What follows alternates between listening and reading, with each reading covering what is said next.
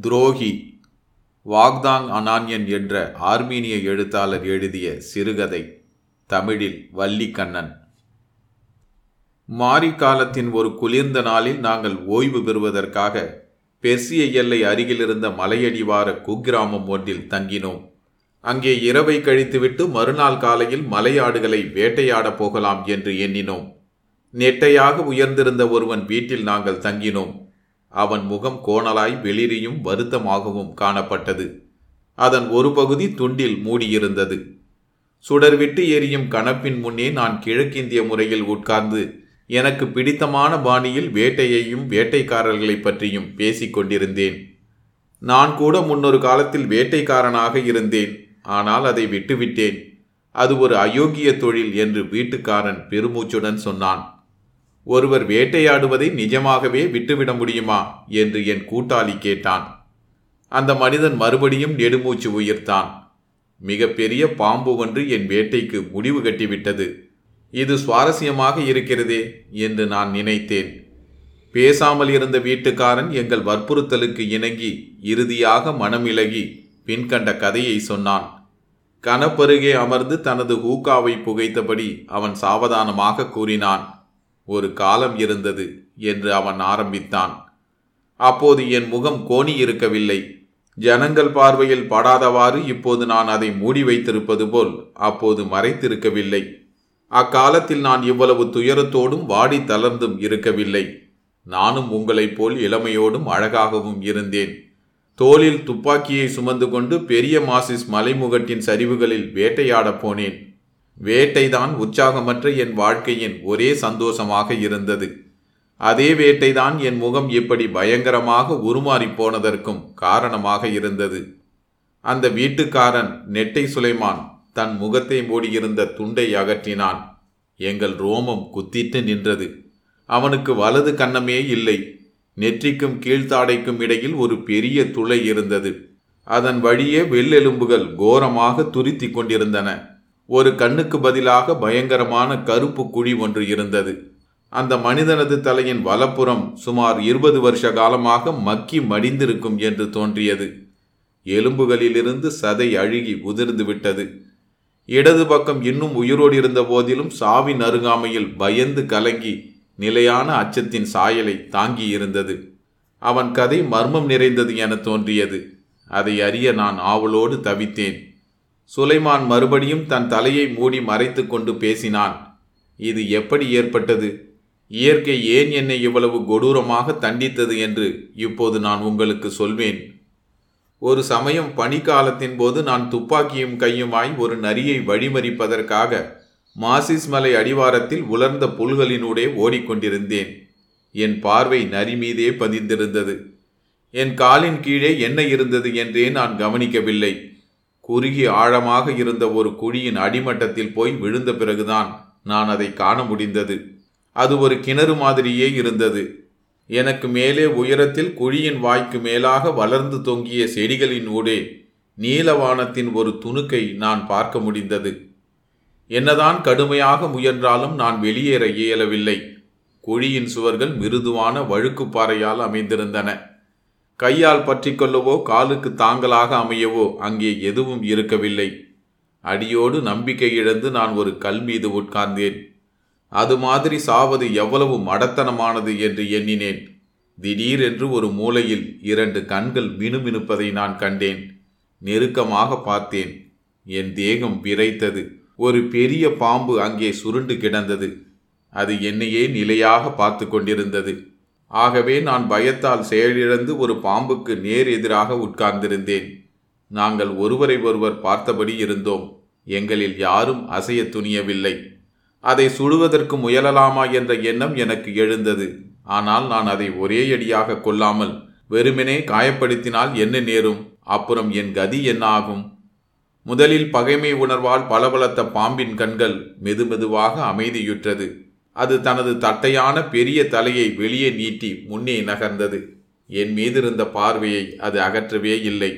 இப்போது அது என்னை உணவாக விழுங்கப் போகிறது என்று நான் நினைத்தேன். பயம் என் இதயத்தை கவ்வியது. நான் என் துப்பாக்கியை எடுக்க விரும்பினேன். ஆனால் என் கை கீழ்ப்படிய மறுத்தது. இதற்குள் பாம்பு மெதுவாக என் அருகில் வந்து சுருண்டு என் கண்களுக்குள் நேரே உற்று பார்த்தபடி தலையை உயர்த்தியது. நான் ஒரே அடியாக நடுங்கிக் கொண்டிருந்தேன். உண்மைதான். அது பகை உணர்வு எதுவும் கொண்டிருந்ததாக தோன்றவில்லை. ஆனாலும் பாம்பு என்ன செய்யும் என்று யாருக்கு தெரியும்? அலட்சியப்படுத்துவதற்குரிய ஜந்து இல்லையே அது. ஒரு பாம்பின் பார்வையை எதிர்த்து நோக்குவதற்கு ஒருவன் வயிறு நெஞ்சு பெற்றிருக்க வேண்டும். நான் ஆடாது அசையாது இருந்தேன். பாம்பும் அசையவில்லை. அது ஒரு கல்பகாலம் நீடித்ததாக தோன்றியது. சிறிது நேரத்துக்கு பிறகு அது தன் தலையை என் மடி மீது வைத்தது. என் உடம்பின் கதகதப்பு அந்த பிராணிக்கு பிடித்திருக்க வேண்டும். ஏனெனில் சிறிது சிறிதாக சுருள் சுருளாக அது தன் தேகம் முழுவதையும் என் மடியில் சீராக வைத்து கொண்டது. எனது மேல் சட்டையின் ஓரத்தால் நான் அதை மூடினேன். அது சூடாகவும் சுகமாகவும் தூக்கத்தில் ஆழ்ந்தது. இப்போது நான் தான் குளிரால் நடுங்க நேரிட்டது. ஒரு பாம்பின் குளிர்ந்த உடலை உணர்ந்தபடி இருப்பது வெறும் விளையாட்டில்லை. இருந்தாலும் கொஞ்சம் கொஞ்சமாக நான் அமைதியடைந்தேன் பாம்புகளின் இயல்புகளை நான் நினைத்து பார்த்தேன். அவற்றுக்கு நாம் தீங்கிழைக்காமல் இருந்தால் அவைகளுக்கு நல்லவர்களாக நடந்தால் அவையும் நமக்கு தீமை செய்யாமல் நம் நண்பர்களாக இருக்கும். இந்த பாம்பு வயது முதிர்ந்து அனுபவம் மிக்கது என்று தெரிந்தது. நான் இருந்த நிலைமையைக் கண்டு என்னை அப்படியே விட்டு வைக்க அது தீர்மானித்திருக்க வேண்டும். ஐயோ வல்லமை மிகுந்த இயற்கை எனது துயர வேலையில் எனக்கு ஒரு பாம்பை துணைக்கு அனுப்பியிருப்பதாக தோன்றுகிறது. நல்லது எனக்கு எது கிடைக்கிறதோ அதை கொண்டு நான் திருப்தியுற வேண்டும். இனி என்ன ஆகும் என்பதையும் பார்க்கலாமே என்று எனக்கு நானே கூறிக்கொண்டேன். மேலே இருந்து வந்து கொண்டிருந்த வெளிச்சம் மங்கலாகத் தொடங்கியது. விரைவிலேயே எனது பொந்துக்குள் காரில் சூழ்ந்தது. பாம்பு அமைதியாக உறங்கியது. அதன் குளிர் என் உடலை குத்தி உள்ளே பாய்ந்தது. அந்த இரவு எனக்கு ஒரு வருஷம் போல் இருந்தது. காலையில் பாம்பு கண் விழித்தது. தனது தலையை உயர்த்தி மீண்டும் என் கண்களுக்குள் வெகு நேரம் பார்த்தது. முடிவில் அது தன் பெரிய வாயை திறந்து முரடான முடிச்சு விழுந்த நாக்கினால் என் கைகளை நக்க ஆரம்பித்தது. நான் துணிவு பெற்று அதன் தலையையும் கழுத்தையும் தடவி கொடுத்தேன். அதன் குளிர்ந்த வழுவழுப்பான சருமத்தை தொட்டபோது அருவருப்பினால் என் உடல் நடுங்கிய போதிலும் நான் தடவினேன். எனது அன்பான வருடுதல் பாம்பின் உள்ளத்தை இலக வைத்தது போலும் இப்போது அது மிகுந்த நட்பும் மென்மையும் கலந்த கண்களால் என்னை பார்த்தது. அதனால் என் பயம் முழுவதும் கரைந்தது. இறுதியில் பாம்பு என் பக்கத்திலிருந்து விலகி எட்ட இருந்த ஒரு மூளைக்கு ஊர்ந்து போய் வெள்ளை கல் ஒன்றை நக்கத் தொடங்கியது. அது என்ன ரகமான கல் என்று எனக்கு தெரியாது. ஆயினும் அடுத்து வந்த நாட்களிலும் பாம்பு அடிக்கடி அதை நக்கியது. நடுப்பகலில் பனிக்கால சூரியன் அதிக வெப்பத்தோடு இருக்கையில் பாம்பு தன் வாலின் மீது எழுந்து நின்று சுவர் மீது வழுக்கி ஏறி பொந்து வழியாக வெளியே பார்த்தது. அது எவ்வளவு நீளமாக இருந்தது என்று அப்போது நான் கண்டறிந்தேன். குழிக்கு மேலே இருந்த சில செடிகளை பிடித்தவாறு அது தன்னை வெளியே இழுத்து கொண்டது. நான் எழுந்து வெளியேறுவதற்காக மீண்டும் பல தடவைகள் முயன்றேன். ஆனால் வீணாக என்னை நானே சோர்வுற செய்ததுதான் கண்ட பலன். நம்பிக்கை எழுந்து நான் பழையபடியும் மூளையில் உட்கார்ந்தேன். என் கண்கள் கலங்கின. எக்கச்சக்கமான நிலையில் மாட்டிக்கொண்டேன். இதைவிட அபத்தமான சாவு இருக்க முடியுமா என்று எண்ணினேன். என் குழந்தைகளை நினைத்தேன். என் நெஞ்சு வலித்தது. சிறிது நேரத்துக்கு பிறகு தலைக்கு மேலே சலசலப்பு கேட்டது. பாம்பு வாயில் ஒரு முயலை கவியபடி தலையை பொந்துக்குள் நீட்டுவதை பார்த்தேன். அது ஒரு செடியை வாயால் பற்றி கொண்டு தன்னை கீழே தாழ்த்தியது. அப்புறம் நான் பொய் சொன்னால் அல்லாஹ் என்னை சாகடிப்பாராக. அது முயலை எனக்கு முன்னால் வைத்தது. முயலையும் என்னையும் மாறி மாறி பார்த்தவாறு இருந்தது. பாம்பு கோபம் கொண்டு அங்கு யார் எஜமான் என்று எனக்கு காட்ட முற்படலாம் என்ற பயத்தால் நான் அந்த முயலை தொடுவதற்கு துணியவில்லை. ஆனால் அது முயலின் பக்கமே வரவில்லை. வெறுமனே முயலை பார்த்தது பிறகு என்னை பார்த்தது. எனக்கு எதையோ புரிய வைக்க முயல்வது போல் அது அவ்வாறு தொடர்ந்து செய்தது. முடிவில் நான் முயலை எடுக்க துணிந்தேன். பாம்பு நகரவில்லை. பள்ளத்தின் தரை மீது காய்ந்த இலைகளும் சுள்ளிகளும் ஏராளமாக கிடந்தன. நான் அவற்றின் ஒரு குவியல் சேகரித்து தீ மூட்ட விரும்பினேன். ஆனால் அப்படி நான் சுதந்திரமாக செயல்படுவதை பாம்பு எவ்வாறு மதிக்குமோ என்று தயங்கி அந்த எண்ணத்தை கைவிட்டேன். மாலையில் மறுபடியும் பாம்பு என்னிடம் ஊர்ந்து வந்தது. அதன் பல சுருள்களை என் மடியில் வைத்து மீதி பகுதியால் என் பாதங்களை சுற்றி கொண்டு தூக்கத்தில் ஆழ்ந்தது. வெப்ப காலத்தில் கூட ஆர்ஆர்எட் பள்ளத்தாக்கில் இரவு நேரங்கள் குளிர்ந்துதான் இருக்கும். எனவே குளுமையான ரத்தம் பெற்ற அந்த பிராணிக்கு இரவு நேரங்களில் கதகதப்பு அளிப்பதனால் நான் எவ்வளவு பெரிய சேவை செய்து கொண்டிருந்தேன் என்பது எனக்கு தெரியும். அதே வேளையில் நீ ஒரு பாம்பை வளர்த்தால் தொல்லைகளை எதிர்பார்த்திரு என்ற பழமொழியையும் நான் எண்ணி பார்க்க தவறவில்லை. அது தரக்கூடிய தொல்லையின் நினைப்பு என் உடம்பை சிலிர்க்க வைத்தது. மறுநாள் மீண்டும் பாம்பு வெயில் காயவும் ஏதேனும் உணவு தேடவும் வெளியே சென்றது. முயலை அது விட்டு சென்றது. எனது சக்கி முக்கி கல்லும் இரும்பும் என்னிடமே இருந்தன. ஆகவே நான் நெருப்பு மூட்டினேன். முயலை தோல் உரித்து உப்பு சேர்த்து சிறிது வாட்டி எடுத்தேன். முறையான விறகு இல்லை. இலைகளும் சுள்ளிகளும் சரியானபடி எரியவில்லை.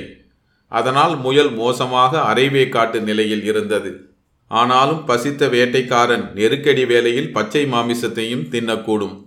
முயல் மிக மிருதுவாக இருந்தது. நான் அதில் பெரும்பகுதியை விரைவில் தின்றுவிட்டேன். உடனடியாக அதை ஏன் சாப்பிட்டோம் என்ற வருத்தம் எனக்கு ஏற்பட்டது. எனக்கு பெரும் தாகம் உண்டாயிற்று. பித்து பிடிக்கக்கூடிய அளவுக்கு அது மிகுந்தது. மாலையில் பாம்பு திரும்பி வந்தது. இம்முறை அது ஒன்றும் கொண்டு வரவில்லை. நான் பாதி முயலை வைத்திருந்தேன். அதன் குடல்கள் தோல் தலை கால்கள் ஆகியவற்றை ஒழித்து வைத்திருந்தேன். பாம்பு வந்து சேர்ந்ததும் அதன் நல்லெண்ணத்தை பெறலாம் என்ற நினைப்போடு எஞ்சிய முயல் இறைச்சியை அதனிடம் கொடுத்தேன். பாம்பு அதை ஒரே வாயில் விழுங்கியது. பின்னர் நான் முயல் தோலில் பொதித்து வைத்திருந்த குடல் பகுதிகளையும் தலையையும் பாம்பின் முன் வைத்தேன். அவை அனைத்தையும் கூட அது விழுங்கியது. ஒரு ஓனாய் அல்லது நாய் விழுங்குவது போல் அல்லாது மெதுவாக ஆனால் பசியோடு உள்ளே இழுத்து இழுத்து தின்றது. அதன் பிறகு நாங்கள் மேலும் சிறந்த நண்பர்களானோம். பாம்பு மறுபடியும் மூலையில் இருந்த வெள்ளை பாறையை நக்கத் தொடங்கியது. என்னையும் அவ்வாறு செய்ய அழைப்பது போல் அடிக்கடி என்னை பார்த்து கொண்டே நக்கியது. நான் அருகில் சென்றேன். அந்த கல்லை கையில் எடுத்து பாம்பின் விசநாக்கு பட்டிராத பக்கங்களை நக்கினேன். தாகம் அவ்வளவு தூரத்துக்கு என்னை வதைத்தது. அதனால் நான் எதையும் முயன்று பார்க்க தயாராக இருந்தேன். பெர்சிய பாலைவனங்களில் பயணம் போகிற மக்கள் தங்கள் வாய்களில் ஒரு சிறிய உருண்டை கூழாங்கல்லை போட்டு உறிஞ்சுவார்கள். அது எச்சிலை சுரக்கச் செய்து தாகத்தை தணிக்க உதவும் என்று நான் கேள்விப்பட்டிருக்கிறேன். நான் கல்லை நக்கினேன். தாகம் தணிவதை உணர்ந்து வியப்படைந்தேன். அந்த பாறாங்கல் ருசி எதுவும் இல்லாதிருந்தது. ஆனாலும் அது தாகத்தை தணித்தது. அது எச்சிலை சுரக்க செய்ததனாலா அல்லது ஏதோ ஒரு மாய சக்தியை அந்த கல் பெற்றிருந்ததனாலா? அது எனக்கு தெரியாது. இந்த விதமாக மேலும் இரண்டு தினங்களை நான் போக்கினேன். அதற்குள்ளாக பசியாலும் தாகத்தாலும் நான் வெகுவாக பலவீனமடைந்தேன். என்னால் எழுந்து நிற்கவும் இயலவில்லை. ஒரு நாள் காலை பாம்பு என்னை சுற்றி வளைத்து கொண்டது. அதன் சுருள்களினுள் நான் கட்டுண்டிருந்தேன். இது மிகவும் சுகமான நிலை என்று பாம்பு கண்டு கொண்டது ஏனெனில் இந்நிலையில் அதன் நீண்ட உடல் முழுவதையும் நான் வெம்மைப்படுத்த முடிந்தது. திடீரென உயிரே இறக்கைகளின் படபடப்பு ஓசை எழுந்தது. ராஜாலியால் துரத்தப்பட்ட ஒரு புறா எங்கள் குழிக்குள் விழுந்தது. திகைப்படைந்து ஒரு மூலையில் அமர்ந்தது. எங்களை கண்டதும் அது பறந்து போக முயன்றது. ஆனால் பாம்பின் சக்தி வாய்ந்த பார்வை அதை அந்த இடத்திலேயே நிலை பெற வைத்தது. ஒரு பாம்பின் பார்வைக்கு உரிய சக்தியை நான் அறிவேன். பறவை வசமாக மாட்டிக்கொண்டது என்று உறுதியாக உணர்ந்தேன். பாம்பு அதன் கண்களையே நோக்கியது. புறா செயலிழந்து உடல் நடுங்க நின்றது. தனது இரையை வைத்த கண் வாங்காது பார்த்தபடி பாம்பு அமைதியாக அதை நோக்கி ஊர்ந்தது. அபலை பறவையை கழுத்தில் கவி எடுத்து என்னிடம் கொண்டு தந்தது. நான் இரண்டு துண்டு இறைச்சியை எடுத்துக்கொண்டு மீதியை பாம்பிடம் போட்டேன். அது பறவை முழுவதையும் இறகுகளையும் சேர்த்து விழுங்கியது. நான் பச்சை இறைச்சியில் உப்பு சேர்த்து தின்றேன். பிறகு கல்லை நக்கத் தொடங்கினேன். தாகம் அடக்க முடியாதது ஆயிற்று. அதனால் நான் பித்தனானேன் புலம்ப ஆரம்பித்தேன் சுவரை பிராண்டினேன். வெளியே போக வேண்டுமென்று வெறியோடு குதித்தேன் மீண்டும் உள்ளேயே விழுந்தேன். பாம்பு வியப்போடு என்னை கவனித்திருந்தது. நான் வெளியேற விரும்பினேன் என்பதை ஒருவாறு அது புரிந்து கொண்டது என்று தோன்றியது. ஏனெனில் அது பொந்தை விட்டு வெளிப்பட்டு ஒரு செடியை பிடித்து கொண்டு வாளை கீழே தனித்தது நான் அதை ஆச்சரியமாக பார்த்தேன். அதன் செய்கையின் பொருள் எனக்கு புரியவில்லை. ரொம்ப நேரம் அது அப்படியே இருந்துவிட்டு பிறகு தன் வாளை மேலே இழுத்தது. தலையை தாழ்த்தி கேள்வி குறிப்போடு என்னை பார்த்தது. பின் மறுபடி முன்போல் கிடந்தது. அதன் வால் யானையின் துதிக்கை போல் என் தலைக்கு மேல் தொங்கியது. சில பாம்புகள் எவ்வளவு வலிமை மிகுந்தவை என நான் அறிவேன். அதன் வாளை நான் பற்றி கொண்டால் அது என்னை மேலே தூக்கிவிடும் என்ற உறுதி எனக்கு இருந்தது. அதே வேளையில் நான் அதை காயப்படுத்தி அதற்கு கோபம் உண்டாக்கி விடுவேனோ என்ற பயமும் இருந்தது. அவ்வாறானால் அதனால் என்ன? இப்போது இருக்கிற நிலைமையை விட மோசமாக ஒன்றும் ஆகிவிடாது என்று எண்ணினேன். பாம்பின் வாலை பிடித்தேன். அது பெரும் முயற்சி எடுத்தது.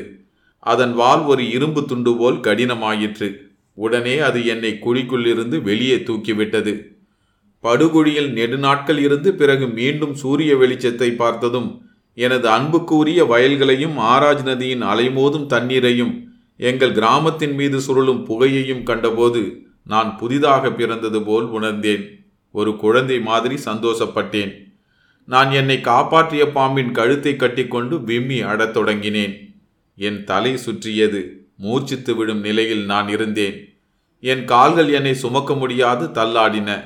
நான் தடுமாற்றத்தோடு முன்னேறினேன். பாம்பு தன் தலையை காற்றில் உயர்த்தியபடி புல் சரசரக்க என் பின்னால் ஊர்ந்து வந்தது. வழியில் நாங்கள் ஒரு முயலை பார்த்தோம். அதை நான் சுட்டேன். பாம்பு துல்லியது அதன் கண்கள் கொடூரமாக நோக்கின. ஆனாலும் நான் முயலை எடுத்து தனக்கு முன்னே வைத்ததை கண்டதும் அது அமைதியடைந்தது. பாம்பு முயல் முழுவதையும் விழுங்கியது. அது பாம்பினுள் மெதுவாக நகர்ந்து அதன் உடலை உப்ப வைத்ததை நான் கவனித்தேன். ஆகவே நட்பு உணர்வோடு நாங்கள் கிராமத்தை அடைந்தோம். இருள் பரவி கொண்டிருந்தது. மேய்ச்சலிலிருந்து திரும்பி வந்த பசுக்கள் கத்தின. கூரைகளின் மேலே புகை நின்றது. நாய்கள் குறைத்தன பாம்பு அதற்கும் அப்பால் முன்னே போகாமல் பின்தங்கியது. நான் ஊருக்குள் நுழைந்ததும் திரும்பி பார்த்தேன். பாம்பு உலர்ந்த புல்லில் கிடந்து தன் கண்களால் என்னை பின்பற்றியது. என் மனைவியும் மக்களும் பெரிதாக பிரலாபித்து என்னை வரவேற்றனர். அனுதாபத்துக்கு உரிய அவர்கள் மறுபடியும் என்னை காண முடியும் என்ற நம்பிக்கையை இழந்து விட்டிருந்தனர். குருதுக்கள் மாசிஸ் மலையில் என்னை பிடித்து கொலை செய்திருக்க வேண்டும் என்றே அனைவரும் எண்ணினர். கிராமத்தில் உள்ள மக்கள் என் கதையை கேட்ட பிறகு பாம்புகளை பற்றி நல்ல விதமாக எண்ணினர். ஒரு வருஷம் சென்றது. அன்று கோடையின் வெப்பமான நாள். நாய்கள் தங்கள் நாக்குகள் வெளியே தொங்க தொழுவங்களில் பதுங்கி கிடந்தன. கோழிகள் நிழலடர்ந்த மூலைகளில் பாதுகாப்பாக ஒதுங்கி ஒண்டி இருந்தன எருமைகள் சேற்றுக்குட்டைகளில் தங்கள் கழுத்து வரை அமிழ்ந்திருந்தன. திடீரென்று பரபரப்பு ஓசைகளை நான் கேட்டேன். எங்கள் ஜனங்கள் எல்லோரும் பெரியவர்களும் சிறியவர்களும் தெருவுக்கு வந்து சந்நியாசிகள் போல் உடை அணிந்திருந்த நான்கு அந்நியர்களை பின்தொடர்ந்து போவதை பார்த்தேன். ஒருவன் குழல் ஊதி கொண்டிருந்தான். இன்னொருவன் ஒரு பறையை அடித்து முழக்கினான். மற்ற இருவரும் வர்ண விசித்திரங்கள் நிறைந்த சில பெட்டிகளையும் பாம்புகள் இருந்த ஒரு இரும்பு கூட்டையும் இழுத்து சென்றார்கள். ஊர் சதுக்கத்தை அடைந்ததும் அவர்கள் தங்கள் சுமைகளை கீழே வைத்தார்கள். பெட்டிகளையும் கூண்டையும் திறந்தார்கள். ஒரு கம்பளத்தை பரப்பி கூண்டை அதன் மீது கவிழ்த்தார்கள்.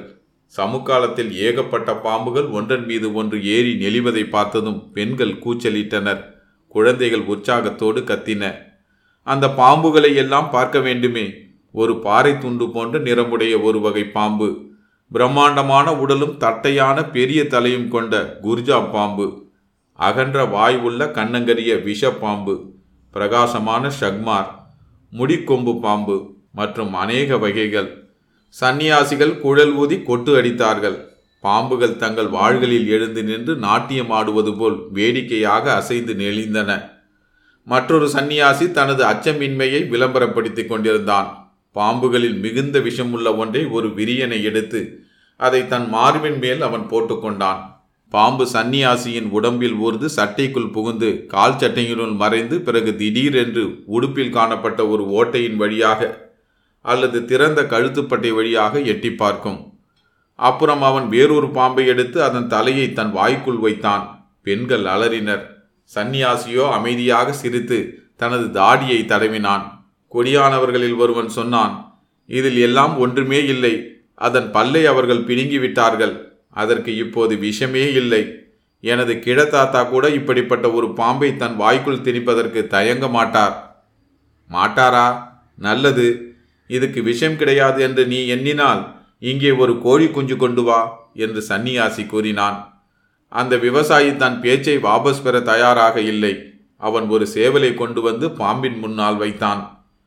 பாம்பு அச்சுறுத்தும் பார்வையோடு தன் கழுத்தை முன்னே நீட்டியது. அதன் கண்கள் சிவப்பாய் ஒளிர அது சீறியது. முன்னால் பாய்ந்து சேவலின் கொண்டையில் கடித்தது. ஒரு சிறு துளி ரத்தம் கீழே வடிந்தது. கொண்டையில் லேசாக ஒரு கீறல் மட்டுமே தென்பட்டது. ஆனால் விஷம் மிக வலுவானதாக இருந்ததால் சேவல் உடல் வீங்கி எங்கள் கண்முன்னாலேயே செத்தது. இதை ஆழ குடி தோண்டி புதையுங்கள். நாய்கள் அதை தொட்டுவிடக்கூடாது என்று சொல்லி சந்நியாசி பாம்புகளை சேகரம் செய்தான். பிறகு கூட்டத்தை நோக்கி அவன் சொன்னான் நல்லது மக்களே இங்கே யார் வீட்டிலாவது பாம்புகள் தொல்லை தருகிறதா? நாங்கள் அவற்றை நொடிப்பொழுதில் அகற்றி விடுவோம். ஏன்? அவை எங்களுக்கு தொல்லையாக இல்லை. ஒரு பாம்பு எங்களின் உபகாரியாக்கும் என்று கிழவர்களில் ஒருவர் சொன்னார். ஏவாலை கெடுத்த பாம்பு என்று முதல் மனிதனின் நண்பனாயிற்று என்று சந்நியாசி பரிகாச குரலில் கேட்டான். எங்கள் பக்கத்து வீட்டு நெட்டை சுலைமான் உயிரை ஒரு பாம்பு காப்பாற்றிய நாள் முதல்தான் என்று என் நண்பன் அஸ்கியார் கூறினான். ஓ அவ்வளவு புத்திசாலியான பாம்புகள் உங்களிடம் இருக்கின்றனவா? அவர்கள் என் கதையை விவரமாக சந்நியாசிக்கு சொன்னார்கள். அவன் கண்கள் பேராசையால் ஒளிர்ந்தன. ஆட்டின் ஈரல் துண்டை கண்டுவிட்ட ஒரு பூனை மாதிரி அவன் விழித்தான். சுலைமான் என் நண்பனே அந்த பாம்பை என்னிடம் தா. நான் அதை திபிலிசுக்கும் பாகு நகரத்திற்கும் எடுத்து போவேன். அதை பார்த்து மக்கள் வியப்படைவார்கள் என்று அவன் சொன்னான்.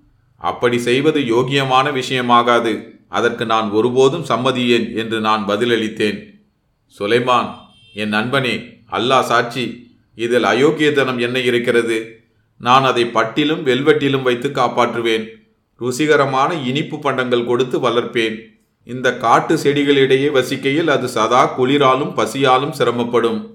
என்னிடம் இருந்தால் அது கதகதப்போடு சுகமாக வாழும். சும்மா எங்களுக்கு அந்த இடத்தை காட்டு. சுலைமான் நாங்களே அதை எடுத்துக்கொள்வோம் அதற்காக நான் உனக்கு பத்து துமான் நாணயங்கள் தருவேன். சந்நியாசி நீ தீர்க்கதரிசியின் பக்தன். இரக்கம் பற்றி உபதேசித்தவாறு நீ சுற்றித் திரிகிறாய். ஆனாலும் இங்கே நீ தீய காரியம் செய்யும்படி என்னை கட்டாயப்படுத்துகிறாய் என்று நான் கூறினேன். ஆ என் பையா பத்து துமான் நாணயங்களைக் கொண்டு ஒரு மாடு வாங்கலாமே என்று எனக்குள் நினைத்து கொண்டேன். உன் பாவத்தை மன்னிக்கும்படி நான் தீர்க்கதரிசியிடம் வேண்டுவேன் சுலைமான். நீ சும்மா எனக்கு அந்த இடத்தை காட்டு. சந்நியாசி கீழே ஒரு கம்பளத்தை விரித்து முழந்தாளிட்டு கிழக்கு நோக்கி திரும்பி இருந்து குனிந்து வணங்கினான். தன் கைகளை உயர்த்தி முணுமுணுக்க ஆரம்பித்தான். அதனால் ஊக்கம் பெற்ற நான் என் நண்பனை என் உயிரை காப்பாற்றிய பாம்பை பதினைந்து துமான்களுக்கு விற்க இசைந்தேன். மிக இழிந்த பிறவியானேன். சந்நியாசிகள் மிகவும் சந்தோஷப்பட்டார்கள். என் பாம்பின் வீடான குழியை நோக்கி நாங்கள் எல்லோரும் போனோம். அந்த இடத்தை நெருங்க நெருங்க என் மனசாட்சி என்னை அதிகம் உறுத்தியது. நாசமாய் போகிற இந்த தரித்திரம் அது மனிதனுக்கு செய்கிற தீங்குகள் அவனை ஒரு திருடனாக கொலைகாரனாக அல்லது ஒரு துரோகியாக ஆக்கிவிடுகிறதே? பரவாயில்லை. பார்க்க போனால் அது ஒரு ஊமை பிராணிதானே காட்டி கொடுப்பது பற்றி அதற்கு என்ன புரிய போகிறது? அது ஒரு மனிதனா என்ன? அதன் கண்களை நேரே பார்க்க நான் வெட்கப்பட வேண்டியதில்லையே என்று என்னை நானே தேற்றிக்கொள்ள முயன்றேன். முடிவாக நாங்கள் அந்த குழியை அடைந்தோம். நான் ஒருபுறமாக ஒதுங்கி நின்றேன். பாம்பு பொந்தில்தான் இருந்தது. சந்நியாசிகளில் ஒருவன் பெர்சிய பட்டு ஜம்மு காலம் ஒன்றை குழிக்குள் தொங்கவிட்டான் சூரிய ஒளியில் ஆயிரம் வர்ணங்களில் அது சுடர் வீசி தகதகத்தது. பாம்பு அந்த சமுக்காலத்தை பார்த்து திடுக்கிட்டு திகைத்தது. நான் புதர்களிலிருந்து எட்டி பார்த்தேன். மன்னர் என் சொந்த தம்பியையே இராணுவத்திற்காக இழுத்து செல்வது போன்ற உணர்வினால் என் இதயம் வேதனையோடு துடித்தது. சந்நியாசி மென்மையான இனிய குரலில் தாலாட்டும் அரபு பாடல் ஒன்றை பாடத் தொடங்கினான். ஒரு பறையில் லேசாக தாளம் கொட்டினான். மணிகள் கிண்கிணிக்கும்படி அதை ஆட்டினான். பாம்பு தன் சுருள்களுக்கு மேலாக தலையை உயர்த்தி ஆச்சரியத்தோடு நோக்கியது. ஆயினும் அந்த இசைக்கு அதை அமைதிப்படுத்தும் ஒரு சக்தி இருந்ததை நான் கவனித்தேன். சந்நியாசி தன் சட்டை பையிலிருந்து பிரகாசமான ஒரு பொருளை எடுத்து பாம்பின் முன்னே காட்டினான். அதே வேளையில் குழலில் ஒரு இனிய ராகத்தை இசைக்கலானான். ஓ இன்னிசையின் சக்திதான் என்ன? இன்னிசை எவரையும் பைத்தியமாக்கிவிடும். உலகத்தின் மிக உயர்ந்த அழகியை கூட இரத்த வெறி பிடித்த ஒரு ஓனாயாக அல்லது கொடிய பாம்பாக அது மாற்றிவிடும். இசைக்கு இணங்கி அந்த பாம்பு பல வர்ண ஜமுக்காலத்தின் மீதேறி மேலே வந்து பாட்டு பாடிய சந்நியாசியின் மடியில் தலை வைத்து கிடந்தது. இப்படியாக அந்த பாம்பு ஏமாற்றப்பட்டு ஒரு கூண்டுக்குள் அடைக்கப்பட்டது. என்ன நடக்கிறது என்று பார்க்காமல் இருப்பதற்காக நான் சிறிது தூரம் விலகிச் சென்றேன். நான் ஒரு இழிந்த செயலை செய்துவிட்டேன். எனக்காக நானே வெட்கினேன். பாம்பு பத்திரமாக கூண்டில் அடையுண்டு கூண்டின் மூடி இறுக சாத்தப்பட்டதும் சந்நியாசி என்னிடம் வந்து பேசிய பணத்தை எனக்கு தந்தான். சுலைமான் என் நண்பனே நீ இதை நல்ல முறையில் பயன்படுத்துவாய் என்று நம்புகிறேன். நீ எனக்கு பெரும் பொக்கிஷம் ஒன்றை கொடுத்திருக்கிறாய் என்றான். அந்த பணம் நெருப்பு போல் என் உள்ளங்கையை சுட்டது. கூண்டுக்கு ஒவ்வொரு புறமும் ஒரு கைப்பிடி இருந்தது. அதை பற்றி தூக்கி தங்கள் கொள்ளை பொருளை அவர்கள் உற்சாகமாக சுமந்து சென்றார்கள். அவர்கள் என்னை கடந்தபோது பாம்பு சற்றென்று தன் தலையை உயர்த்தியது. என்னை வன்மத்தோடு ஒரு பார்வை பார்த்தது. சீறிக்கொண்டு விடிபட்டு வெளியேற முயற்சிப்பது போல் அது கூண்டின் இரும்பு கம்பிகள் மீது உடலால் மோதியது. அது என்னை அடையாளம் கண்டது. அந்த கொடிய பிராணி என்னை கண்டுகொண்டது. நான் அதை காட்டிக் கொடுத்தேன் என்று அது புரிந்து கொண்டது. நான் முன்பு அந்த புறா செயலிழந்து நின்றது போல் அதே இடத்தில் அசையாது நின்றேன். பாம்பு திரும்பவும் என் மீது ஒரு உக்கிர பார்வை வீசியது. தன் தலையை கம்பிகளோடு அழுத்தி மஞ்சளும் பச்சையும் கலந்த விசித்திரமான எச்சிலை என் முகத்தை நோக்கி துப்பியது. என் வலது கன்னத்தில் இருந்த ஒரு சிறிய புண்ணில் வந்து பட்டது அது. ஏ கேவலமான நாயே உனக்காக நான் கவலைப்பட்டேனே. உன்னை நன்கு கவனித்து நரக குழியிலிருந்து சூரிய வெளிச்சத்துக்கு இட்டு வந்தேனே. பதினைந்து துமான்களுக்கு நீ என்னை விற்க வேண்டும் என்பதற்காகத்தானா நான் உன் உயிரை காப்பாற்றினேன்? அசிங்கம் பிடித்த சின்ன பயலே உன் துரோக நெஞ்சின் மீது நான் காரி துப்புகிறேன் என்று பாம்பு சொல்ல விரும்பியது போல் அது அமைந்தது. நான் பயந்து கூச்சலிட்டு மயங்கி விழுந்தேன். அப்புறம் என்ன நடந்தது என்றே எனக்கு நினைவில்லை. இதற்கு பிறகு பல மாதங்கள் நான் அரை பைத்தியமாக இருந்தேன். பகலும் இரவும் அந்த பாம்பு என் கண்முன் நின்றது. அது தன் பற்களிலிருந்து உறிஞ்சிய விஷம் அந்த எச்சிலில் கலந்திருந்தது. என் முகத்தில் இருந்த புண்ணுக்குள் புகுந்து அந்த விஷம் முகத்தை தீத்து அதை தின்றது. முடிவில் என் கன்னம் அழுகத் தொடங்கியது. சதை துண்டு துண்டாக உதிர்ந்தது. நான் இப்போது இருக்கின்ற நிலைமை இப்படித்தான் ஏற்பட்டது. நெட்டை சுலைமான் தனது ஹூக்காவை உறிஞ்சினான். கணப்பில் கிடந்த கரித்துண்டுகளை கிளறினான். ஒரு பெருமூச்சுடன் சொன்னான் ஆமாம் சகோதர வேட்டைக்காரர்களே இதுதான் என் கதை.